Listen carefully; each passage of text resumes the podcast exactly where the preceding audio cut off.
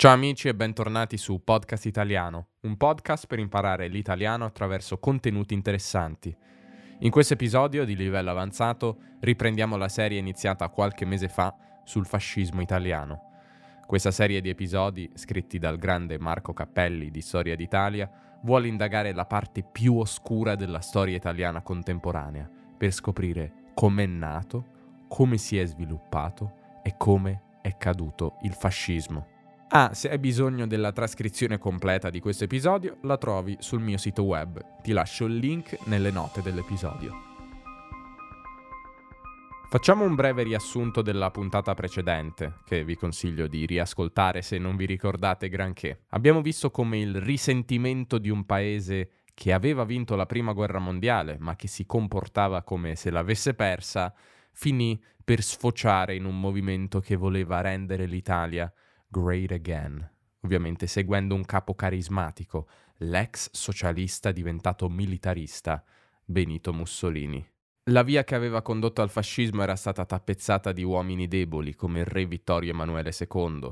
I politici italiani avevano permesso a Mussolini la sua ascesa per paura dei comunisti e di una rivoluzione rossa come in Russia cinque anni prima. La politica liberale tradizionale aveva pensato di poter gestire il fascismo, usandolo come arma contro gli estremisti di sinistra. Alla fine erano stati loro ad essere usati e Mussolini aveva preso il potere assoluto. Con l'assassinio di Giacomo Matteotti, politico socialista e prima vittima politica del regime, il fascismo aveva gettato la maschera e aveva instaurato una vera e propria dittatura. In questo secondo episodio cerchiamo di dare risposta ad un'altra domanda, non più perché il fascismo nacque in Italia, ma la seguente, che impatto ha avuto il fascismo nella storia italiana contemporanea? Nel farlo vorrei in un certo senso fare un gioco, far finta di non conoscere la tragica fine di Mussolini e della sua dittatura. Mettiamo da parte l'alleanza con Hitler, la seconda guerra mondiale, la devastazione dell'Italia in quel conflitto. Con questa puntata, in un certo senso, cerchiamo di valutare il fascismo come se la guerra non ci fosse stata, come cercano di fare spesso i suoi sostenitori. Fu il fascismo un periodo di sviluppo e crescita del fragile Stato nazionale italiano? Ne parleremo nei prossimi due episodi.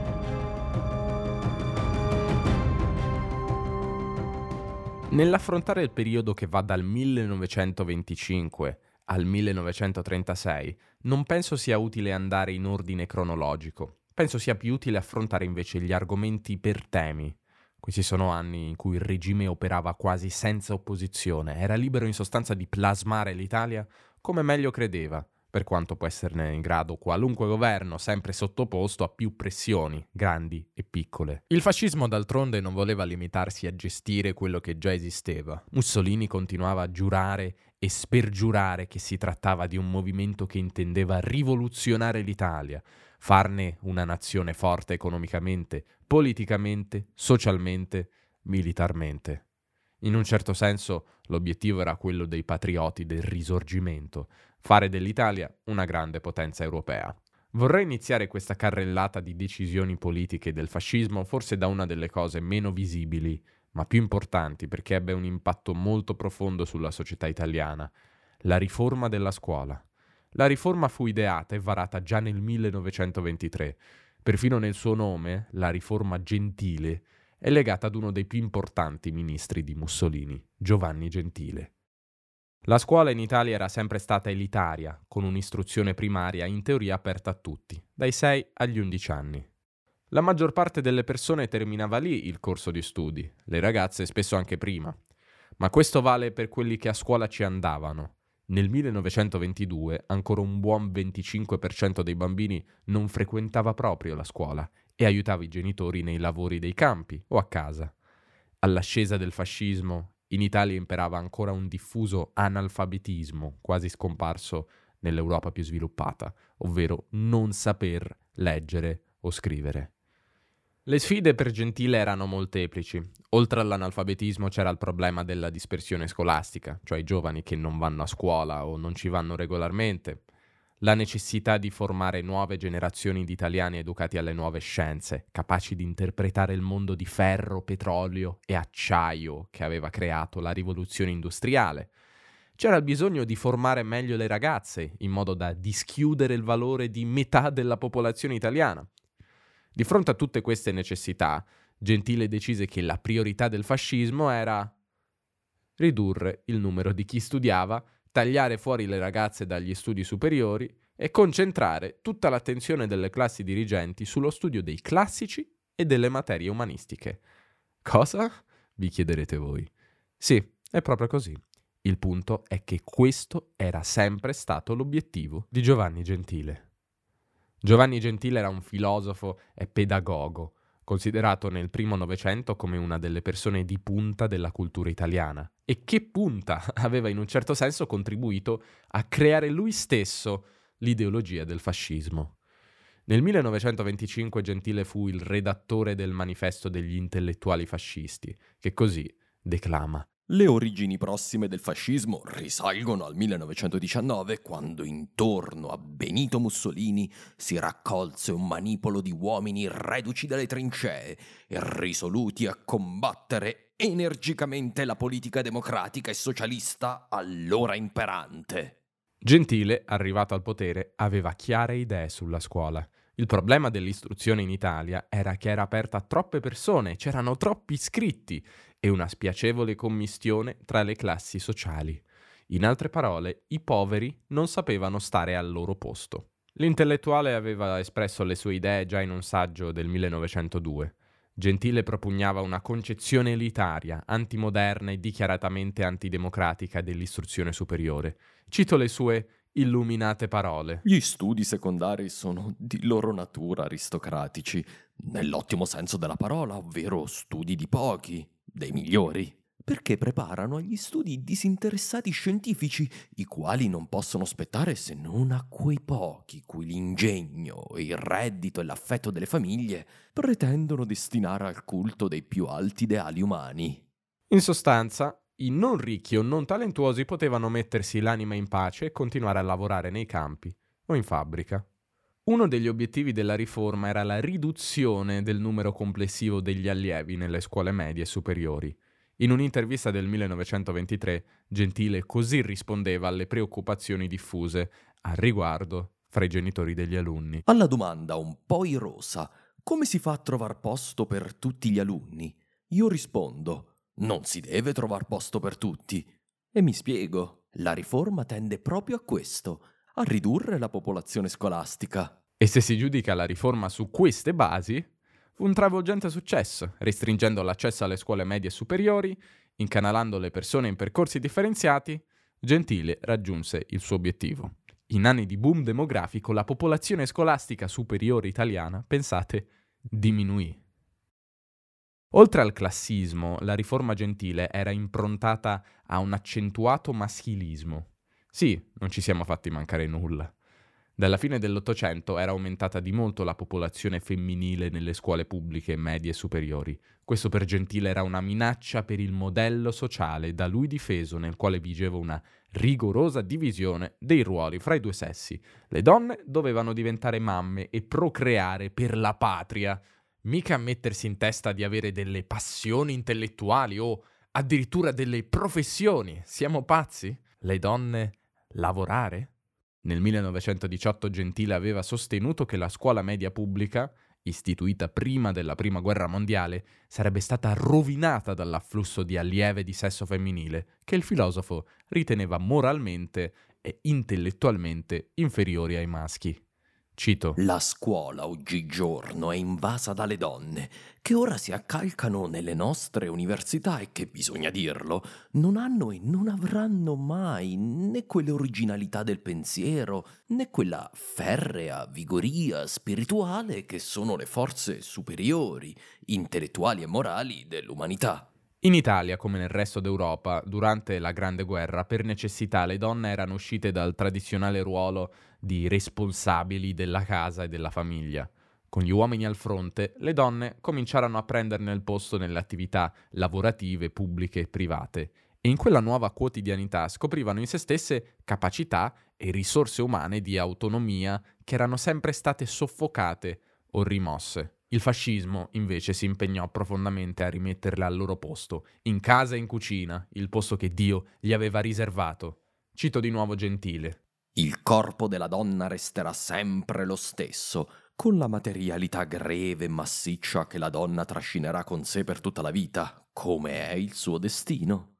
Nella famiglia la donna è del marito. Ancora, il sociologo fascista Ferdinando Loffredo scrive nel 1938: Le donne debbono tornare ad un'assoluta soggezione all'uomo, padre o marito che sia. Pertanto la donna deve avere solo l'istruzione necessaria perché sia un'eccellente madre di famiglia e padrona di casa.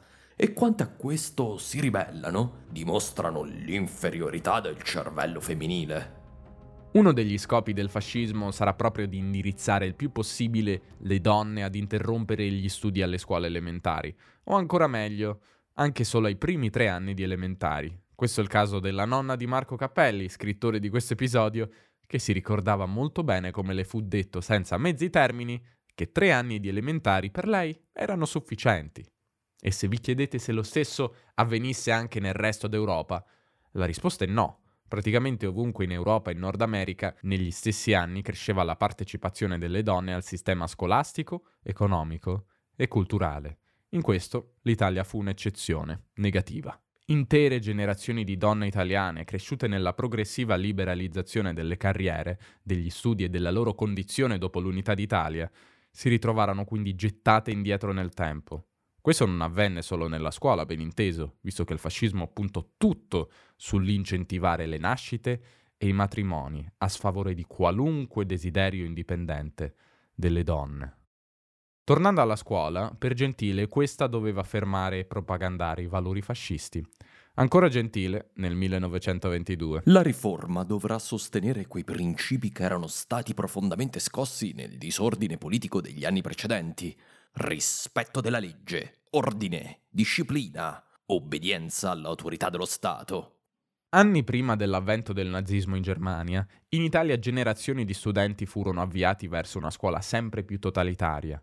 In questo quadro, dopo l'accordo con la Chiesa nei patti lateranensi che sancirono la pace tra Stato italiano e Chiesa, dopo vari decenni in cui le due istituzioni non si erano parlate, se vi ricordate lo Stato italiano aveva sottratto i territori della Chiesa, ad eccezione del Vaticano, e i papi si erano definiti appunto prigionieri in Vaticano. Dicevo, dopo la pace tra Stato fascista e Chiesa, la religione cattolica entrò prepotentemente nelle scuole italiane, fino ad allora laiche. Nel periodo fascista la religione cattolica veniva insegnata direttamente da dei sacerdoti nelle scuole pubbliche. Gentile affermava che al fanciullo italiano deve essere insegnata la religione cattolica, nello stesso modo che gli si insegna la lingua degli scrittori italiani. Insomma, il cattolicesimo come la lingua di Dante. Un altro aspetto della riforma, nell'epoca dei grandi progressi tecnologici, fu di mettere l'accento sugli studi umanistici e classici, ritenuti di migliore qualità e importanza rispetto a quelli scientifici. Ora, non c'è assolutamente nulla di male a studiare il latino e il greco antico, anzi, la particolare attenzione dell'Italia al mondo classico è giustificata dalla sua storia. Quello che però caratterizzerà la scuola di Gentile è che indirizzerà pressoché tutta la classe dirigente a studiare nelle scuole superiori esclusivamente le materie umanistiche, tralasciando la scienza e la tecnica, invece molto insegnate e valorizzate nei paesi più avanzati come la Francia, il Regno Unito e la Germania, per non parlare degli Stati Uniti. In Italia la scuola per eccellenza diverrà quindi il liceo classico, la scuola della classe dirigente italiana fino agli anni Ottanta, l'unica che nella riforma gentile apriva le porte a tutte le università.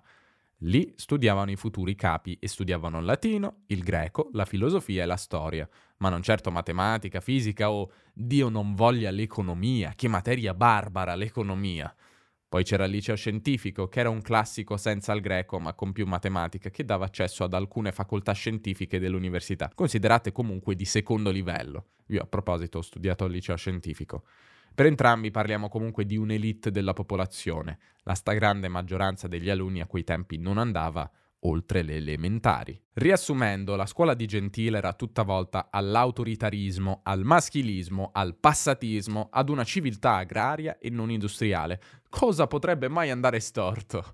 Come potremmo aspettarci, la riforma formò delle classi dirigenti italiane che erano maschiliste, passatiste, inadeguate a comprendere il mondo moderno. Nel dopoguerra l'Italia moderna sarà spesso costruita più che altro da imprenditori che non avevano studiato. La riforma gentile ha avuto un enorme impatto sulla storia italiana perché, ahimè, è sopravvissuta al fascismo. Nonostante numerose riforme, come l'unificazione degli studi, delle medie, l'apertura dei corsi universitari a tutti gli studenti nel corso degli anni 60 e il rifiuto dell'elitarismo intrinseco del sistema di Gentile in seguito alle proteste studentesche del 1968, nonostante tutto questo, l'impalcatura di base della scuola italiana è ancora oggi, pensate, quella di Gentile. Ci sono scuole superiori di serie A, i licei, di serie B, gli istituti tecnici, e di serie C, gli istituti professionali. Si studia in classi dove il professore impartisce la lezione e gli studenti prendono nota e studiano sui libri. Il nozionismo è ancora centrale, troppo spesso si imparano a pappagallo nozioni, informazioni senza chiedersi perché, più che ragionare sui rapporti di causa-effetto, sulla reale comprensione delle materie e favorire il pensiero critico. Potrei fare molti altri esempi, ma posso assicurarvi che l'ombra di Gentile ancora incombe sulla scuola italiana, anche se ovviamente moltissimo è cambiato e continua a farlo negli anni, per fortuna. Una piccola pausa. Come vedi trovo davvero interessante parlare di storia dal punto di vista del suo impatto sul presente ed è quello che facciamo in molti degli episodi di Dentro l'Italia in italiano, il nuovo videocorso di livello avanzato di podcast italiano scritto da me e Marco Cappelli, che ha scritto questo episodio e che affronta argomenti interessantissimi di cultura e società, ma anche di storia, soprattutto dello scorso secolo, e di come questa ha plasmato l'Italia di oggi. Ti aiutiamo a capire perché l'Italia di oggi è così com'è. Qualche esempio? Parliamo del miracolo economico, del ruolo della Chiesa in Italia, di perché l'Italia ha così tanta arte, della storia della mafia e molto altro. E facciamo tutto questo mentre ti aiutiamo ad imparare l'italiano con approfondimenti grammaticali, lessicali, esercizi, flashcards, sfide di scrittura. Il corso è in questo momento in fase di creazione per le persone che hanno acquistato la prevendita lo scorso ottobre e sta davvero piacendo molto agli iscritti. Tra non troppo tempo riaprirò temporaneamente le vendite, dunque se il corso ti interessa iscriviti alla lista d'attesa che ti lascio nelle note di questo episodio per avere comunicazioni sul corso e per garantirti delle condizioni speciali riservate solo agli iscritti della lista d'attesa. Detto questo, torniamo all'episodio. Il fascismo mise mano anche ad un altro aspetto importante della società, il codice penale, cioè le leggi alla base del diritto penale. Questo era stato creato dal Regno liberale nel 1889, con l'obiettivo di rendere più moderna e moderata la gestione della giustizia. Il fascismo voleva tornare ad un sistema penale più autoritario che colpisse non tanto il reato, ma la persona che commetteva il reato. Grazie al lavoro di importanti intellettuali dell'illuminismo e dell'Ottocento si era arrivati a concepire chi commetteva un reato non tanto come una persona da punire o non solamente, ma come un elemento della società da rieducare e reinserire nella società. Tutto questo si perse con il fascismo. La riforma del codice penale, il cosiddetto codice Rocco, prende il nome dal suo principale ideatore, il ministro della giustizia Alfredo Rocco. Costui, nel 1914, aveva già illustrato i suoi principi nazionalistici che dopo la guerra confluirono nel fascismo. Cito. Nel campo internazionale l'individualismo estremo diventa umanitarismo, pacifismo, internazionalismo. Tutte parolacce per Rocco, che continua. Tutte queste sono forme in cui l'egoismo individualista afferma la sua preeminenza assoluta sugli interessi della collettività nazionale. Il nazionalismo invece vuole salvare la società italiana dalla polverizzazione individualista. Poco più avanti afferma. Oltre l'individuo, oltre la classe, oltre l'umanità, esiste la nazione, la razza italiana. L'individuo non vive solo nella classe, non vive affatto nella società di tutti gli uomini, ma vive invece principalmente in quell'aggregato sociale costituito dagli uomini della stessa razza, che è la nazione. Con queste belle idee, Alfredo Rocco si mise al lavoro per redigere il codice penale. Tra le principali innovazioni ci fu la reintroduzione della pena di morte per i delitti comuni, che era stata abolita 40 anni prima. D'altronde l'Italia era il paese di Cesare Beccaria, il primo intellettuale dell'illuminismo che aveva sostenuto l'abolizione della pena di morte nel Settecento, scrivendo un libro che divenne un bestseller mondiale, dei delitti e delle pene. Inoltre il codice Rocco introdusse anche reati di tipo prettamente politico, tra i quali il disfattismo politico e il disfattismo economico, in sostanza parlare male del governo o dell'andamento dell'economia, ma anche l'attività antinazionale del cittadino all'estero, parlare male dell'Italia all'estero, e il vilipendio della nazione italiana, che può voler dire tutto. Insomma, il messaggio era semplice. Non criticare il regime.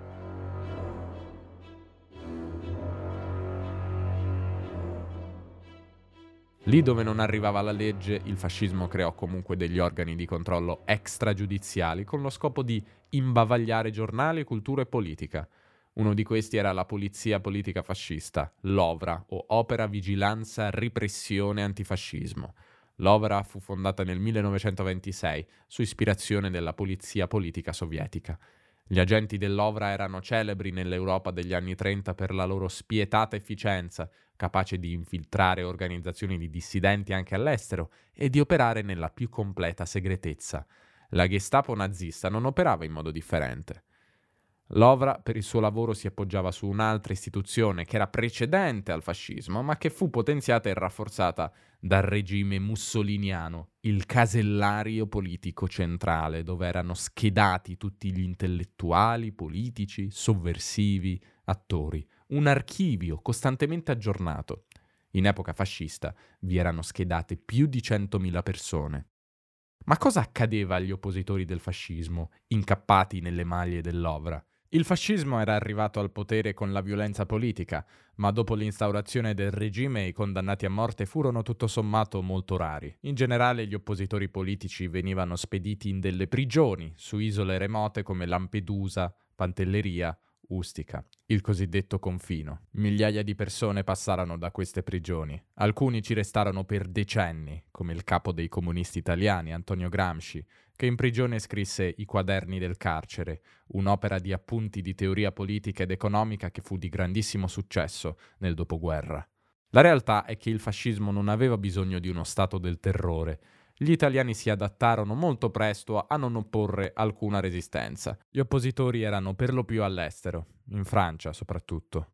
Il fascismo lavorò anche alla censura. Furono istituiti uffici per controllare tutte le pubblicazioni, dai romanzi alle opere teatrali, ma con un occhio particolare ai mezzi di comunicazione di massa. Tutta la produzione di giornali, film programmi radiofonici era direttamente decisa dal fascismo attraverso l'invio ai giornalisti delle cosiddette veline o istruzioni su cosa scrivere e pubblicare, chiamate così perché scritte su carta velina, una carta particolarmente leggera e sottile, adatta a produrre messaggi dattilografati in molte copie. Volete qualche esempio di velina? Eccone una del 1930, l'anno dell'approvazione del codice Rocco e del ritorno della pena capitale. Tutte le autorità a cui mi rivolgo sanno che è assolutamente proibito prendere fotografie di esecuzioni capitali. O questa del 1933. Il Corriere della Sera e il Mattino hanno pubblicato due disegni riproducenti il duce. Uno è piaciuto, l'altro no. Vale quindi anche per i disegni la norma vigente per le fotografie, cioè che debbono essere precedentemente presentate all'ufficio stampa del capo del governo per avere l'autorizzazione alla pubblicazione. O quella meravigliosa del 1935. Il sottosegretario Ciano ha deplorato l'abitudine dei giornali di pubblicare fotografie, corrispondenze e titoli come quella sul freddo intenso a Roma, Napoli sotto la neve o la neve a Palermo. In questo modo si sviano le correnti turistiche del paese. Perfino il freddo era abolito dal fascismo. O meglio, parlarne.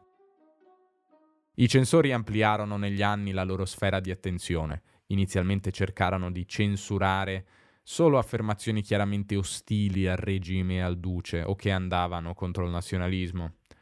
La censura era attenta soprattutto quando nelle produzioni degli spettacoli si rintracciava una qualche considerazione celebrante l'individualismo che mettesse in discussione la supremazia dello Stato principio supremo dell'ideologia fascista. Lo abbiamo già visto nelle parole di Rocco e di Gentile. Con il passare degli anni la censura divenne più efficace ed invasiva e iniziò a prendersela anche con chi sminuiva in qualunque modo qualsiasi politica del governo fascista, per esempio quelle a favore della maternità e delle nascite, dell'autarchia economica o di altre politiche del regime. Il culmine fu nel 1937, quando fu istituito il Ministero della Cultura Popolare, o Minkul Pop. A fine anni 30, negli anni più totalitari del regime fascista, il governo controllava qualunque espressione artistica, culturale e scientifica all'interno dello Stato italiano. E se il Minkul Pop vi ricorda il futuro distopico di 1984 di George Orwell, non è certamente un caso. Orwell si ispirò anche agli istituti dell'Italia fascista, oltre che della Germania nazista e dell'Unione Sovietica. Bene, per questo episodio ci fermiamo qui. Nel prossimo parleremo di economia, industria, politica estera e colonialismo. Spero la serie ti stia piacendo. Se è così, ti chiedo di lasciare una valutazione positiva su Spotify o Apple Podcasts. Questo aiuterà Podcast Italiano a essere trovato da altri studenti di italiano. Infine, ti ricordo di dare un'occhiata alla trascrizione sul mio sito se ne hai bisogno. E se l'idea di un corso di lingua italiana che racconta come la storia e i cambiamenti culturali e sociali hanno influenzato l'Italia di oggi ti può interessare, iscriviti alla lista d'attesa di Dentro l'Italia in italiano. Il link, come sempre, è nelle note dell'episodio. A presto!